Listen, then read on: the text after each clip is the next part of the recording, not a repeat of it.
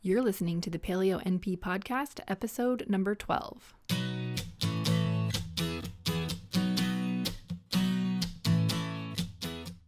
Welcome to the Paleo NP podcast. I'm Martha, a family nurse practitioner and creator of MarthaFlorence.com. I live in Anchorage, Alaska with my boyfriend and fur children. I'm here to share my take on integrative health, nutrition, and fitness, answer your questions, and talk with health and wellness experts. You can submit your questions at MarthaFlorence.com. Enjoy this week's episode. Remember that the materials and content within this podcast are intended as general information only and are not to be considered a substitute for professional medical advice, diagnosis, or treatment. Welcome back to another episode of the Paleo NP podcast. I'm excited to talk about today's topic. Do I say that every week? Because I feel like I say that every week. Anyway, I'm excited to get into that, but first I've got something new that I'm into. This week I am into Four Sigmatic's Reishi mushroom powder. I have um, had and used some of their products on and off for a while, but the reishi isn't something that I've used regularly, mostly just because it's not something that I found a way to fit into my routine. So, reishi is really great for sleep, among other things, which is why I've actually been drinking it at bedtime. The Four Sigmatic powder does have some stevia in it, which I actually don't love, but it's not really a huge deal. So I've been mixing a packet of reishi and a little bit of cacao and some Great Lakes uh, gelatin into a mug with some hot water. So it's kind of like a reishi hot chocolate situation. And I've been enjoying that before bed for several days now. And I think that I've been pretty much sleeping the sleep of the dead, which is absolutely amazing. I've got a blog post that I'll link to that dives a little deeper into some of the benefits of some of the different mushroom powders that they have. And this is not at all sponsored. This is just a product that I really love, and I feel like it does good things for my body. I also love that Four Sigmatic has made mushrooms accessible to the average person because not that long ago, if you wanted them, you had to really know your stuff and you'd end up getting some random bag of powder labeled in Chinese, and the whole thing was really pretty sketchy. So they've just really done a lot of research and made the world of mushrooms super accessible to the average person, which is great. And the company was founded by a Finn, so I love that too because I'm half Finnish. So, of course, I'm going to support my people. All right, moving on.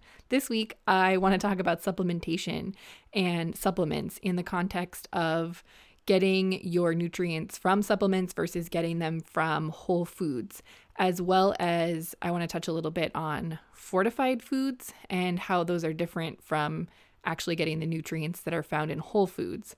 And I also want to make a disclaimer here that people are all very different. And just because something works for me, or I talk about a client or a patient who did something, does not mean that you should go out and do the same thing.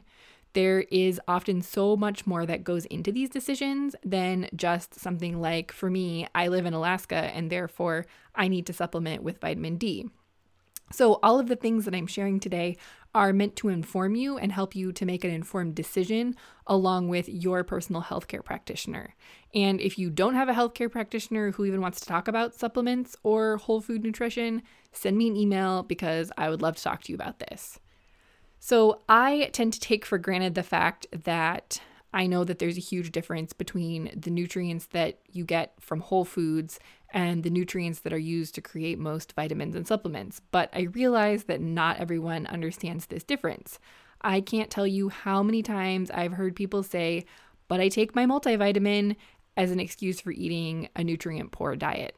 It's also really important to keep in mind that just as with packaged foods, supplements are a multi billion dollar industry. And while you might think that their goal is to help you get healthier, it's actually to make money. So, yeah, there are some companies out there who have a genuine interest in your health, but the ultimate goal of most of these companies within this industry is to make money. And I'm not saying that's a bad thing, but just remember that before you decide that you need something based on what it says on the outside of a bottle. Now, let's use a carrot as an example. So, a carrot has tons of nutrients in it. It's probably best known for its beta carotene content, which is actually a precursor to vitamin A, um, but it's also got some vitamin C and about 200 other identified nutrients and phytochemicals. And phytochemicals, which, if you don't remember from when we talked about this before, are compounds that are found in plants and are necessary for our health. So, these 200 nutrients work together in ways that we have yet to discover and don't really understand. Science has identified somewhere around 5,000 phytochemicals, but there are far more than that that exist, and it's possible that we will never truly understand the power of plants. Now, if you look at the label of your standard multivitamin, you'll probably feel pretty good about the fact that it lists 20 different vitamins and minerals in varying percentages of daily value, and we take that and we feel like we're doing a good thing for our bodies. The problem with this is that, first, the micronutrients that we get from supplements are not very well absorbed. Remember the 200 compounds in the carrot? All of those 200 compounds work together to help us get the best beta carotene absorption we can. So, when we just give our body beta carotene, it can't actually use it very well unless we've provided the other cofactors that are needed to absorb and utilize it. And also, a side note that beta carotene, precursor to vitamin A, but it's actually not a very good conversion rate that happens. So, just because you're getting plenty of beta carotene does not mean that your body is converting it into vitamin A because the conversion is pretty inefficient, even in somebody who is healthy. So, also remember that many synthetic forms of vitamins can't actually be used by our bodies because they don't, our body doesn't really recognize them. So, another good example um, related to the carrot is the idea that eating tomatoes, so lycopene, they've determined is good for prostate tissue. So, eating tomatoes actually has more positive effects on prostate tissue than an equivalent amount of supplemented lycopene. And this is because of what we call food synergy. So, all of those other compounds that are present in the whole food do more good than we understand and interact in ways that we haven't figured out yet. Supplements tend to contain only the nutrients that have actually been identified as important, but are missing the other bits and pieces that allow your body to put the whole puzzle together. Also, many of these nutrients need to be consumed in a specific combination with other nutrients in order to provide your health, um, sorry, in order to improve your health. And some nutrients actually compete with each other. So, taking them in the same pill means that you might actually not benefit from either one of them. And as a culture, we tend to subscribe to the idea that if some is good, then more must be better. So vitamins often get packed with these huge doses of comp- certain compounds. And taking supplements with high doses or taking isolated forms of vitamins and minerals can have some negative consequences. You might see some benefit in the beginning, but over time, it can actually put more stress on your body and create further deficiencies. The best example that I can think of this is um, any multivitamin that contains B vitamins. When you take them, your pee turns bright yellow, and that means that your body is essentially filtering out the vitamins, the B vitamins, and you're excreting them in your urine. I also have no proof or research to back this up, but that's mostly just because I haven't looked for it, but not doesn't mean that it doesn't exist. But I would also assume that because of this phenomenon, combined with the knowledge that much of what is present in vitamins and supplements isn't recognized by your body or can't be used by your body, that most supplements actually place unnecessary stress on your liver. Because remember that your liver has to filter out all of the toxins and other things that you excrete as waste out of your system. And your liver needs some very specific nutrients. If you remember from the episode, I don't remember what number it was, but we talked about um, detoxing. Um, your liver needs some very specific nutrients to work properly and efficiently. So, making more work for it while not adequately replacing the nutrients that it needs just really makes the whole problem worse. And for fat soluble vitamins, which B vitamins are fat soluble, your body can't really absorb them without fat. So they're present in nature often in conjunction with fat, but when you take them in a pill form, unless you're eating fat along with that pill, your body just can't utilize them. And that's part of the reason why they end up getting excreted in your urine. Now, this doesn't mean that you need to go and throw away all of your supplements and never touch them again, but it does mean that you need to learn how to read labels. And as always, you should absolutely aim to get all of your nutrition from real whole foods. However, there are some cases where you just need more nutrition or some more targeted supplementation. And this is when reading labels will help you find a good supplement. If a nutrient is listed in the ingredients as a food, then that means that it's a whole food source. Usually, the nutrient that it represents is listed in parentheses or vice versa, with the nutrient listed and the whole food source in parentheses. If it's just a chemical name on the list, like thiamine or ascorbic acid, which is vitamin C, then it's probably a synthetic source. It's also important to remember that more is not better, and most foods do not have over 100% of the RDA, which is the recommended daily allowance of any vitamin or mineral, though there are exceptions to this.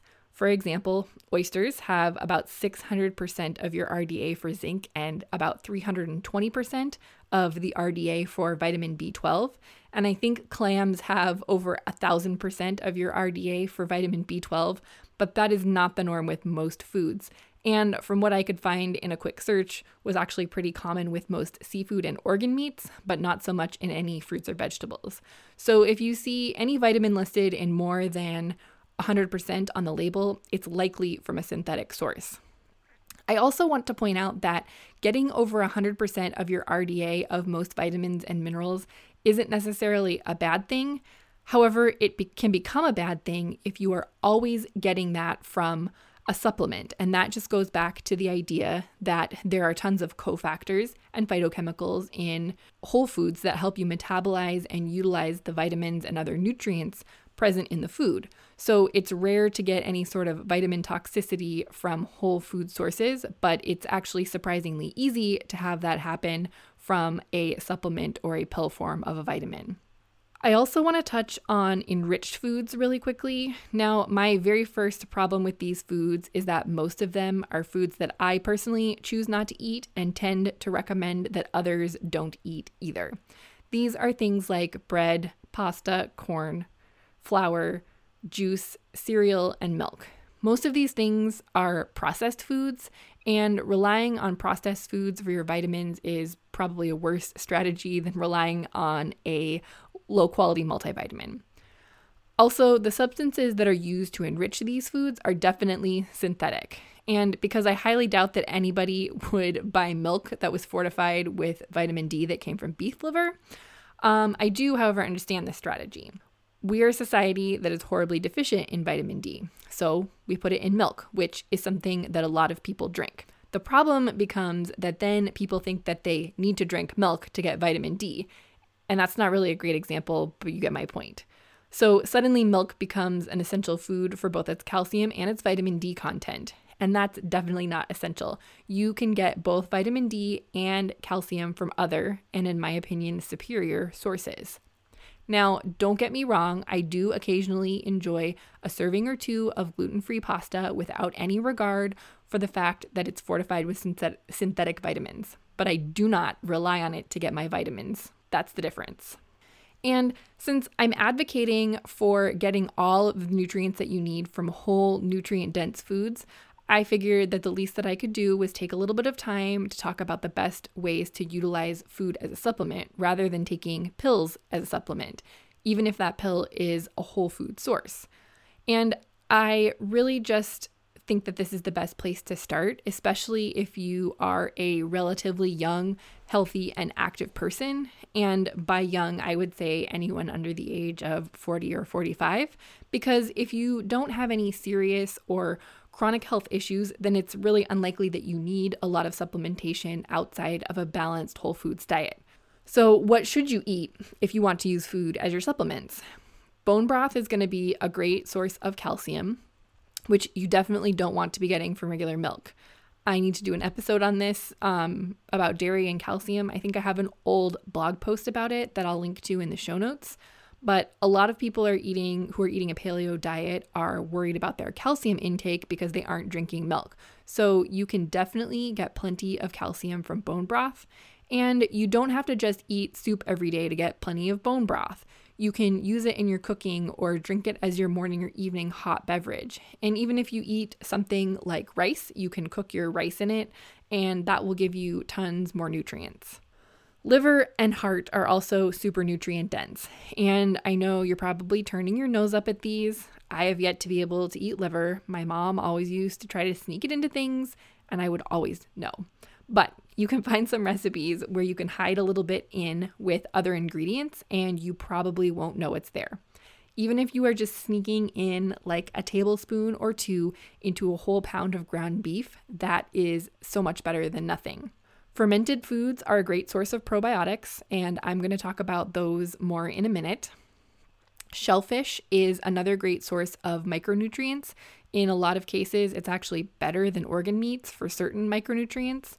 And as I mentioned earlier, with oysters and clams having tons of zinc and vitamin B12. The other really important thing about fish and shellfish is their omega 3 content. Now, this becomes especially important if you're eating nut or nut butters more than a few times per week, because those tend to have more omega 6s than omega 3s. And I think that I've talked about this on the show before, but you really want to make sure that you're getting more omega 3s than omega 6s. And fish and shellfish are a great way to do that. And those um, foods can balance out the omega 6s you might be getting from nuts. And then, of course, there are vegetables, all the vegetables.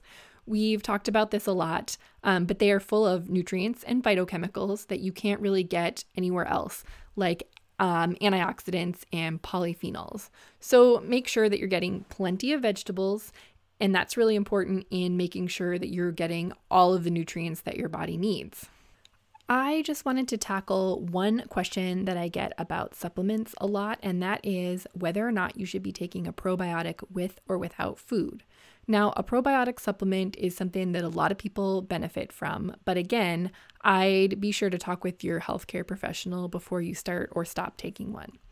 When you look at the natural sources of probiotics, some you get from a food source, and some you would get from other sources. So, probiotics traditionally come from dirt and are present on food, like dirt on food. And because dirt has probiotics in it and the food is grown in the dirt, so the probiotics get on the food. You can also get probiotics from fermented foods, so things like sauerkraut, kimchi, kombucha, and other fermented foods. When you look at probiotic supplements, a lot of them are made with organisms that are naturally occurring in the large intestines.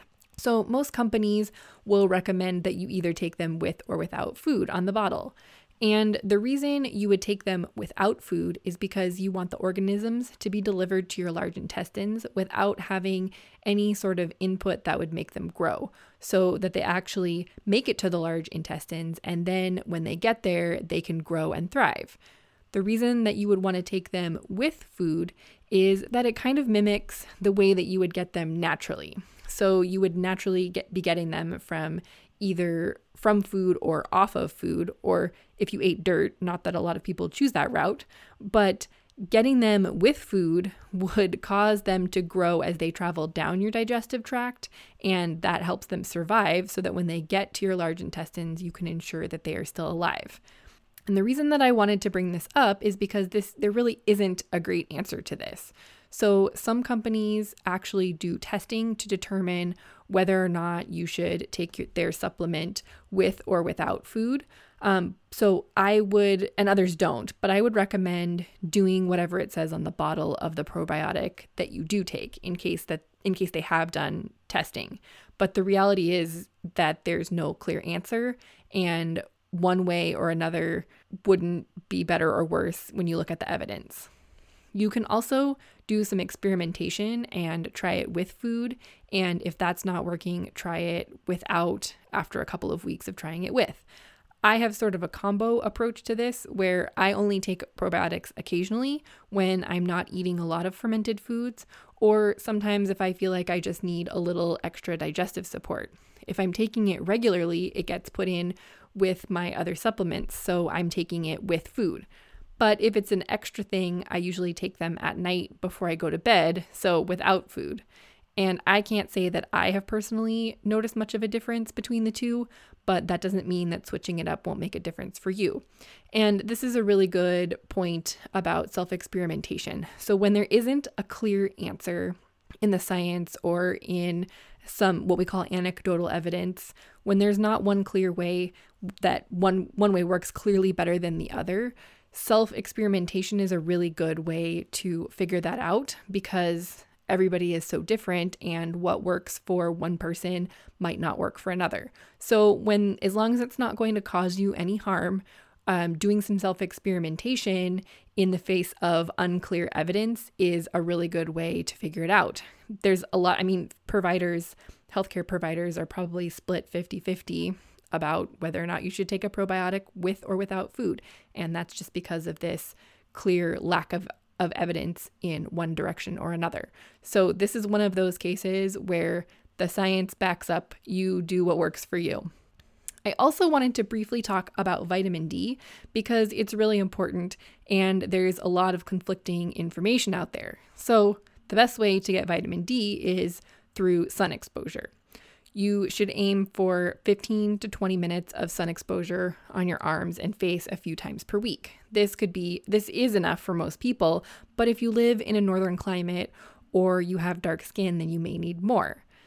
Um, one of the other benefits of this sunlight being out in the sun for 15 to 20 minutes a day is actually the effect of the blue light on your circadian rhythm. So, I think it's the blue light on your retinas actually monitor regulates your circadian rhythm. So that's one of the problems with people who don't spend much time outside during daylight hours tend to have more sleep issues because their body doesn't get enough bright light to know that it's time to be awake and their internal clock gets all kinds of messed up. So the light outside is significantly brighter and more intense than any sort of light inside. So you need to get light on your eyeballs daily. Back to vitamin D. You can also get small amounts of vitamin D in foods. So, foods like sardines, beef liver, pasture raised pork are all good sources. But dietary vitamin D is not likely to fully meet your needs, but it's definitely a good way to make sure that you are staying topped off on your levels. If you live in a northern climate, and what I mean by northern climate is that I think that anybody who lives north of the um, north of Atlanta in the United States is at risk for vitamin D deficiency, definitely in the winter months. And I can't remember what the other northern latitude is that's for um, people who are at risk for year round vitamin D deficiency. I want to say that it's Minneapolis, but I don't think it's quite that far north. It might be more like Seattle. Um, so, if you live north of Atlanta, you are at a risk for vitamin D deficiency during the wintertime. And if you live north of, we're going to say Seattle, you're at vitamin D risk of vitamin D deficiency pretty much year round. So, if you live in these northern climates, you will likely need to supplement with vitamin D at least part of the year but I definitely highly encourage you to get your levels tested and monitored by a practitioner because everybody responds to supplements differently and everybody metabolizes vitamin D differently. So while I may need 10,000 IUs daily, you might do fine with 1 or 2,000 daily. But the only way to know that is to test, to supplement, and then to retest. Also, a lot of people are scared to go out in the sun without sunscreen because of the risk for skin cancer. But not only does sunscreen not fully protect you from the deeper penetrating um, cancer causing UVA rays, but it also blocks the UVB rays that we actually need to create vitamin D.